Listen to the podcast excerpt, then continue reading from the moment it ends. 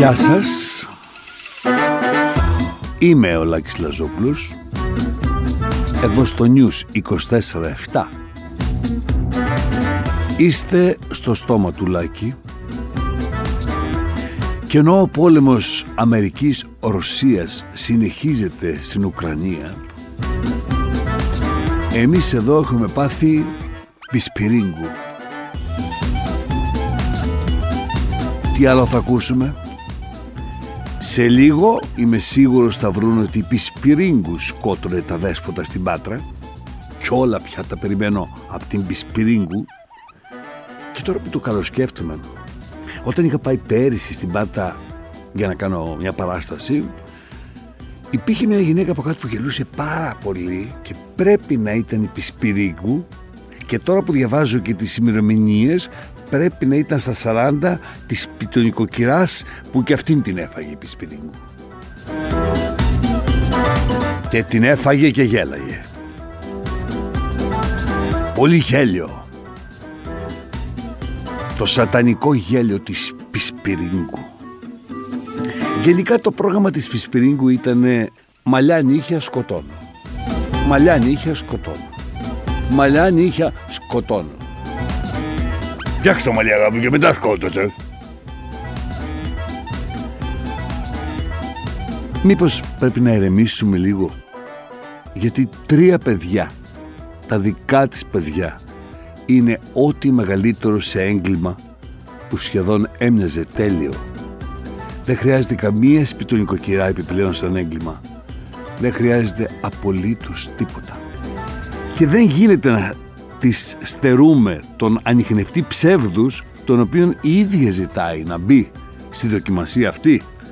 Μια κοινωνία που είναι απόλυτα βέβαιη ότι αυτή είναι η φόνησα οφείλει να της προσφέρει τον ανιχνευτή ψεύδους τώρα. Τόσο απόλυτα βέβαιη είναι ότι θα εξαπατήσει το μηχάνημα. Γιατί; Γιατί είναι ένα μηχάνημα και η ίδια. Είναι η εποχή που μηχανοποιεί τους ανθρώπους. Ένα ασυναισθηματικό «ον» που σκότωσε τα παιδιά της με ποιο κίνητρο. Γιατί; Τα έχουμε βρει όλα, τα έχουμε εξηχνιάσει όλα εκτός από το σημαντικότερο. Γιατί; Πρόκειται για μια άσκοπη δολοφονία επειδή σκότωσε ο παππούς τη γιαγιά της, το είχε μέσα της, είχε καταπιεί τον δολοφόνο από μικρή ηλικία. Έκανε τρία παιδιά, τρεις γένες και μετά σιγά σιγά άρχισε να τα σκοτώνει. Γιατί; Στις τραγωδίες υπάρχει άλλη μια λέξη που αντικαθιστά τη λέξη φόνος και έχει σύνδεση η λέξη με τη σκοπιμότητα της πράξης. Η λέξη θυσία η θυσία της Ιφηγενίας. Η θυσία τρεις της Ιφηγενίας. Τρεις Ιφηγένειες. Τρία παιδιά τα θυσίασε. Ας δεχτούμε πρόχειρα τη σκέψη αυτή και ας οριοθετήσουμε αυτήν την περιοχή. Ας ψάξουμε στην περιοχή θυσία. Ας πάρουμε τα τουφέκια μας και πάμε να κυνηγήσουμε σε αυτήν την περιοχή. Θυσίασε τρία παιδιά το ένα μετά το άλλο. Αφού τα γέννησε το ένα μετά το άλλο, τα φρόντισε, μετά αποφάσισε να τα σκοτώνει ένα-ένα. Ήθελε να κάνει παιδιά για να τα σκοτώνει μετά ένα-ένα. Γιατί; Για να, για να, για να ξαναέχει το μάνο της. Μήπως η θυσία των τριών παιδιών θα έφερνε ησυχία στη σχέση της με τον μάνο; Μήπως τα τρία παιδιά έγιναν τρία αξεπέραστα εμπόδια για μια ζωάρα με το μάνο που σαβουροπίδαγε από εδώ και εκεί γυναίκες χωρίς έγνοιες; Από ό,τι λένε. Στις φωτογραφίες τους τις σκηνές με το παιδί που βλέπουμε φαίνεται τόσο έντονα η απόλυτη συναισθηματική απόσταση της μάνας από το παιδί. Σε διαφημιστικό αν έπαιζε θα σε έπαιθε καλύτερα ότι ήταν η μάνα του παιδιού.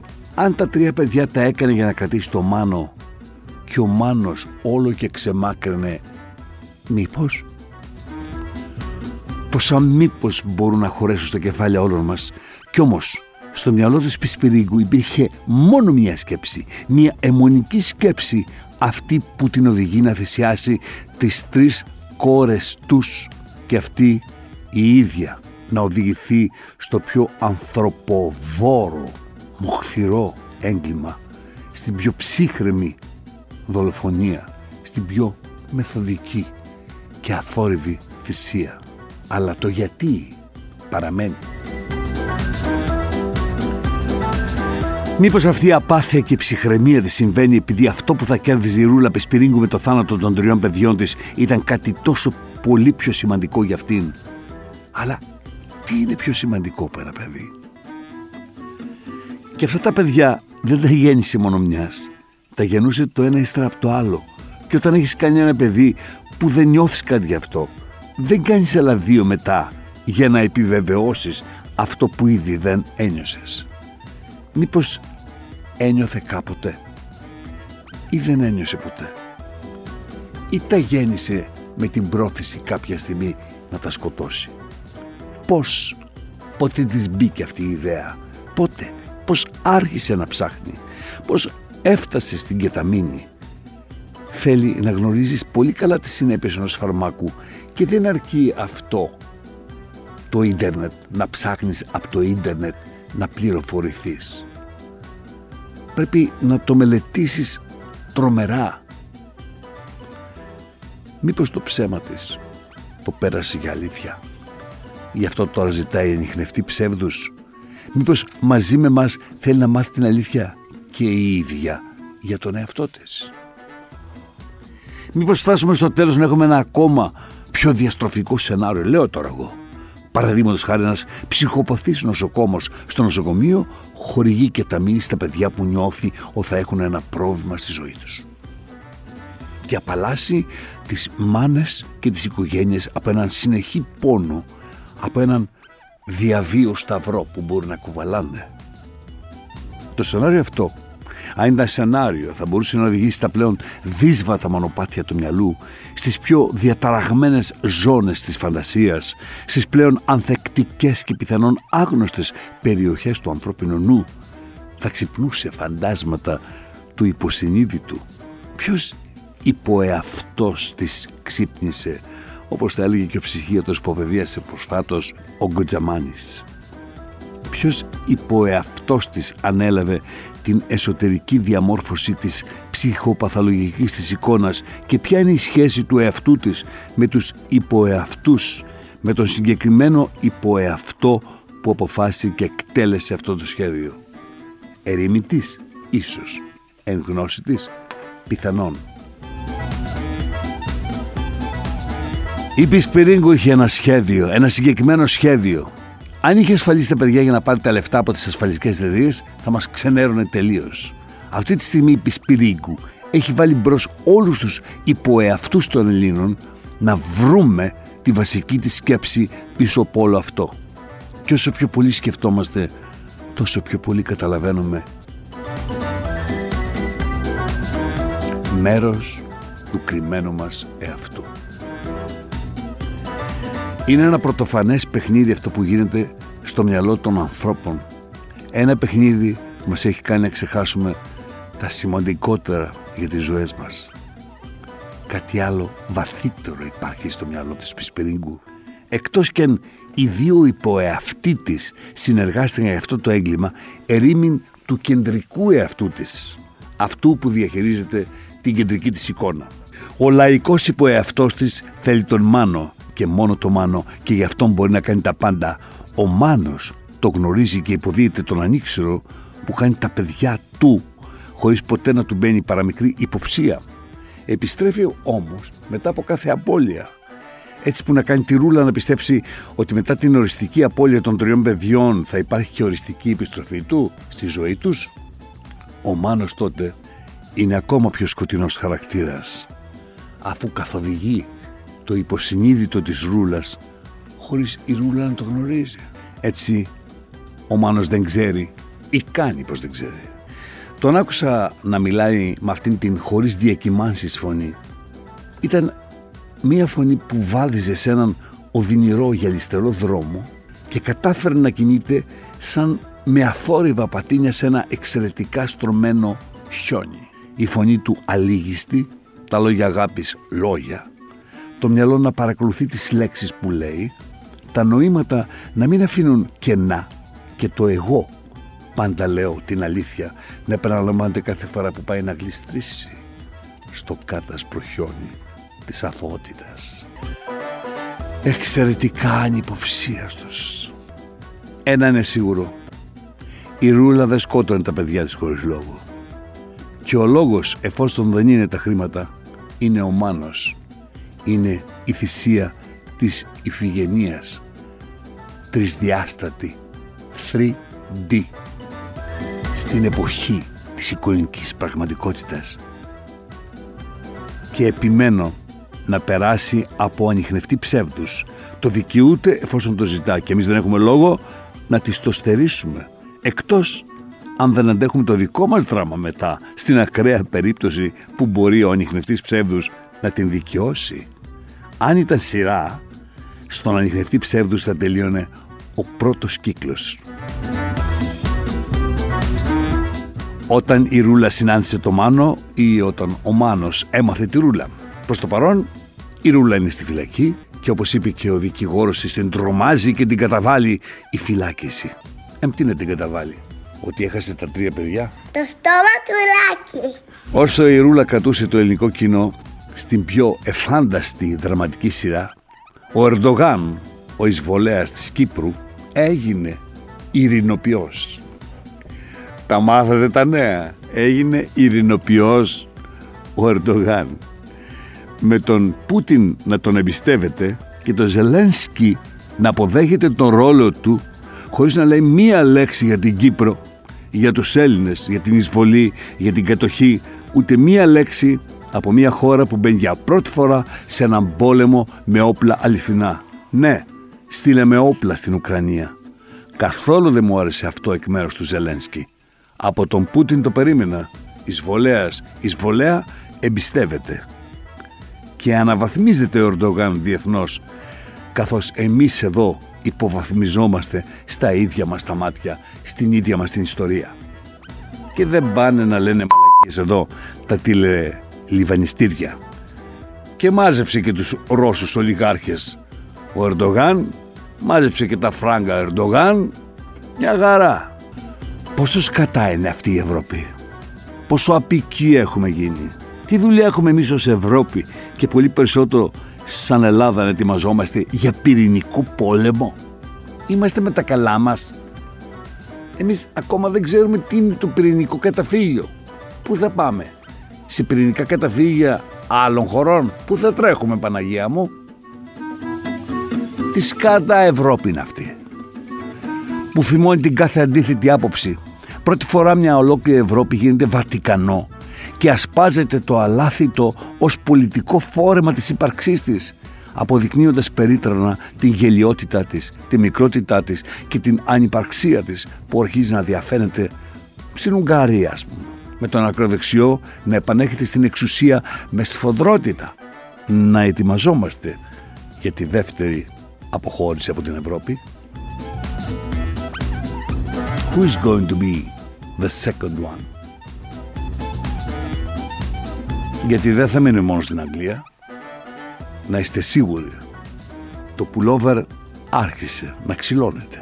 Κύριε Υπουργέ με ανυπομονησία, για να σας ρωτήσουμε πώς αισθάνεστε που ήρθατε να εγκαινιάσετε χειρουργία που δεν θα λειτουργήσουν γιατί δεν έχετε προσλάβει νοσηλευτές, τραυματιοφορείς, βοηθηταλάμους και αναισθησιολόγους.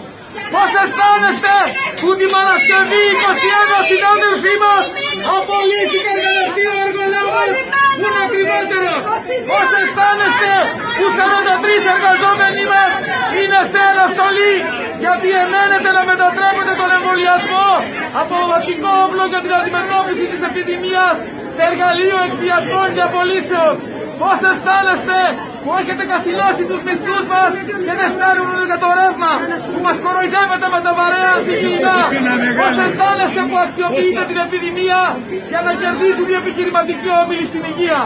Αναρωτιόμαστε κύριε Υπουργέ, αν θα επισκεφτείτε και τα υπόλοιπα χρήματα του νοσοκομείου για να δείτε μόνοι σας τα αποτελέσματα της πολιτικής σας τα υποστελεχωμένα κλινικές και εντατικές, την μόνιμα πλημμυρισμένη ψυχιατρική μεράζα.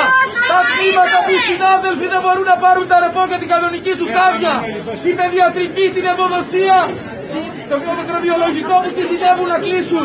Το ακτινολογικό που χθες επομένη εφημερίας δεν υπήρχε γιατρός ενεργή εφημερία. Α, α, α, α. Και ο Πλεύρης στο νοσοκομείο επίσκεψη. Ένας άνθρωπος της Χούντας προχωράει στον διάδρομο του γεννηματά, του συγχωρεμένου και του εσύ. Με τίποτα δεν θέλει τους υγειονομικούς στις δουλειές τους. Το θέλει, αλλά δεν του το επιτρέπουν αυτοί που τον τοποθέτησαν. Και δεν εννοώ το Μητσουτάκι. Άλλο διορίζω, άλλο τοποθετώ, άλλο είμαι πρεσβεία και πετώ, άλλο είμαι εταιρεία και μέσω άλλου πρωθυπουργού συνιστώ. Πολλές εκφράσεις, πολλά ρήματα, πολλά συμφέροντα. Και τα συμφέροντα βρίσκουν πάντοτε το σωστό ρήμα για να σε οδηγήσουν στην ίδια πράξη. Αυτή τη μαζική δολοφονία των υγειονομικών, ποιος θα αναλάβει την τρομοκρατική αυτή επίθεση εναντίον τους; Είναι φανερό ο Μπουρλά εξαφάνισε όλα τα άλλα εμβόλια μέσω των δημοσιογράφων και κάποιοι έχουν συμφωνήσει το κοπάδι να κάνει και τέταρτο εμβόλιο. Κοπάδι, αγέλη. Πώς μας λένε τέλος πάντων. Δεν μπορούν λοιπόν να είναι υγειονομικοί ανεμβολίαστοι και να υποχρεώνει τον κόσμο να κάνει τέταρτη δόση, την οποία αν δεν τη λες υποχρεωτική, τη λες σύσταση μας συστήνουν να κάνουμε άλλη μία αναμνηστική. Δηλαδή, αν δεν μας έφτασε η τρίτη αναμνηστική φωτογραφία ε, που είμαστε εμείς με το εμβόλιο που πηγαίνουμε και λέμε, Αχ, βάλε μου λίγο λίγο το εμβόλιο, να, να ξαναθυμηθώ, ρε παιδί μου, πώς ήταν αυτό το που το έκανε. Και άλλη μία τέταρτη. Μας συστήνουν μετά τα 60 μία σύσταση. Αν θέλετε, ρε παιδιά, και μετά βεβαίως σιγά σιγά θα μπαίνουν και οι τιμωρίες για να γίνει η σύσταση υποχρεωτική. Δεν μπορούν λοιπόν να είναι οι υγειονομικοί ανεμβολίαστοι. Έλεος πια με τις αναμνηστικές δόσεις. Τι κάνει νιάο νιάο στα κεραμίδια. Πας στο Παρίσι, όλα ελεύθερα, στα αεροδρόμια χωρίς μάσκες, όχι στη δουλειά τους. Μπαίνεις στο αεροπλάνο να γυρίσεις πίσω. Επέστρεφα και άκουσα μια κυρία στην πρώτη θέση καθώς πήγα να περάσω που ζήτησε να σκρεμάσω το παλτό της. Και της απάντησε η ιεροσυνοδό, δεν το κρεμάμε, της λέει, λόγω COVID. Και λέει η γυναίκα, γιατί τι φοβάστε να μην κολλήσει το ένα με το άλλο παλτό; Μη χειρότερα Παναγία. Ο εν της ουρανής, αγιασίτω το όνομά σου, ελθέτω η βασιλεία σου, γεννηθήτω το θέλημά σου. Ως εν ουρανών και επί των άρτων ημών των επιούσιων, δώσε ημίν σήμερον. Και άφες ημίν τα ωφελήματα ημών, ως και ημείς αφίεμεν τις οφειλέτες ημών. Και μην είσαι έγκυς ημάς εις πειρασμών, αλλά ρίσε ημάς από το πονηρού και μην είσαι ενέγγις ημάς πειρασμών και μην είσαι ενέγγις και μην είσαι ενέγγις. Διάβαζε το Πάτερ ημών από το κείμενο. Πάτερ ημών, ο εν της ουρανής, αγιαστείτε το όνομά σου. Χειρότερα δεν το έχω ξανακούσει. Θα μου πεις ο Τσίπρας ούτε από μέσα δεν θα το έλεγε. Μας κοροϊδεύουν. Η ανοσία της Αγέλης θα επιτευχθεί αν κολλήσουν και οι υπόλοιποι. Όχι να ξανασυρθούμε σε τέταρτο εμβόλιο επειδή το θέλει ο Μπουρλά και οι δημοσιογράφοι, οι μπουρλαμένοι.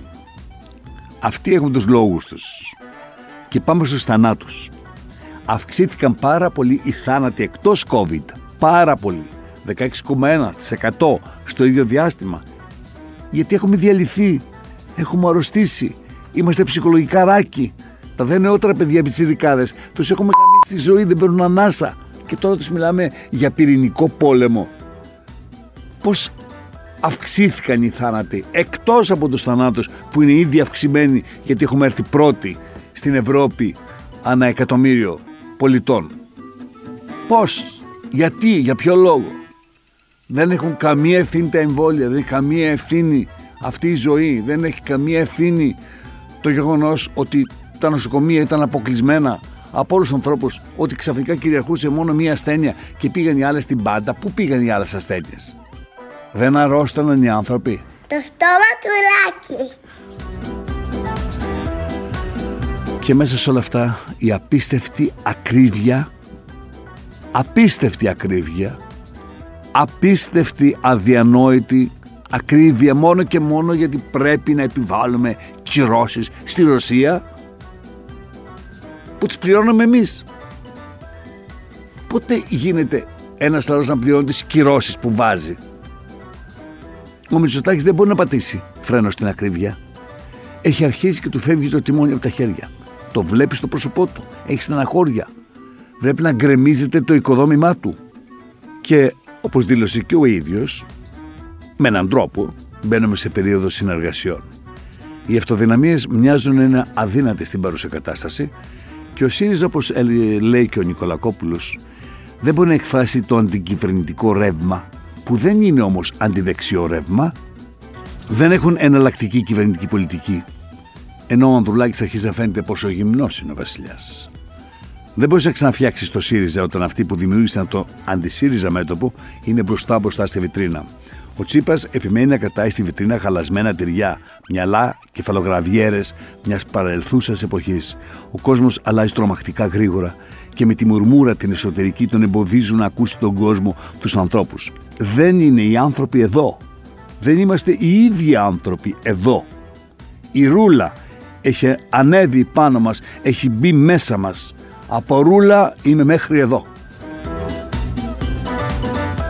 Κατά τα άλλα, για να μην σας σκάσω σήμερα, ένας αστυνομικός στο Λονδίνο, τον βρήκα τον άνθρωπο, ζωντανό βεβαίως, όχι, να την παίζει πίσω από ένα θάμνο. Να την έπαιζε.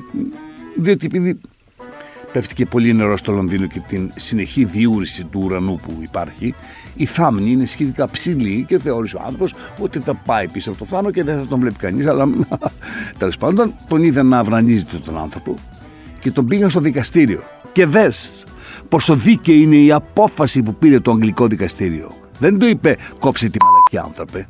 Δεν τον διέσαιρε στα κανάλια. Δεν βγήκαν οι γείτονες να πούνε ότι τον ακούγαμε που την έπαιζε αυτό και έτρεζε το κρεβάτι. Και θυμάμαι μια φορά που όταν ε, είχε πάει κάπου, είχε ένα σπέρμα υπόλοιπο κάπου στο παντελόνι του και διάφορα τέτοια. Και θυμάμαι που η μάνα του που το φώναζε, μείνει τόσο μαλάκας και διάφορα τέτοια που στην Ελλάδα ξεσηκώνεται ένα ολόκληρο σόι και θυμάται τα πάντα αμέσως μετά. Γιατί είμαστε μια χώρα που εκ των υστέρων τα καταλαβαίνουμε όλα. Απόδειξη ότι είμαστε η μόνη χώρα που έχουμε εκκλησάκια αντί για σήματα στις επικίνδυνες τροφές. Βλέπεις το εκκλησάκι και κόβεις ταχύτητα. Αλλά όταν βλέπεις τη στροφή, σε σήμα του κοκ, ωραία τραβάς. Ω, μια στροφάρα, ένα Γιώργης.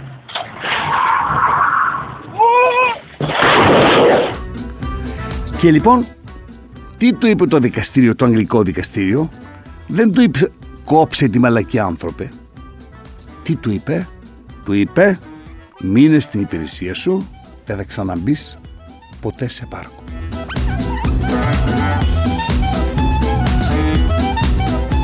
Το καταλαβαίνετε; Δεν θα ξαναμπείς σε πάρκο.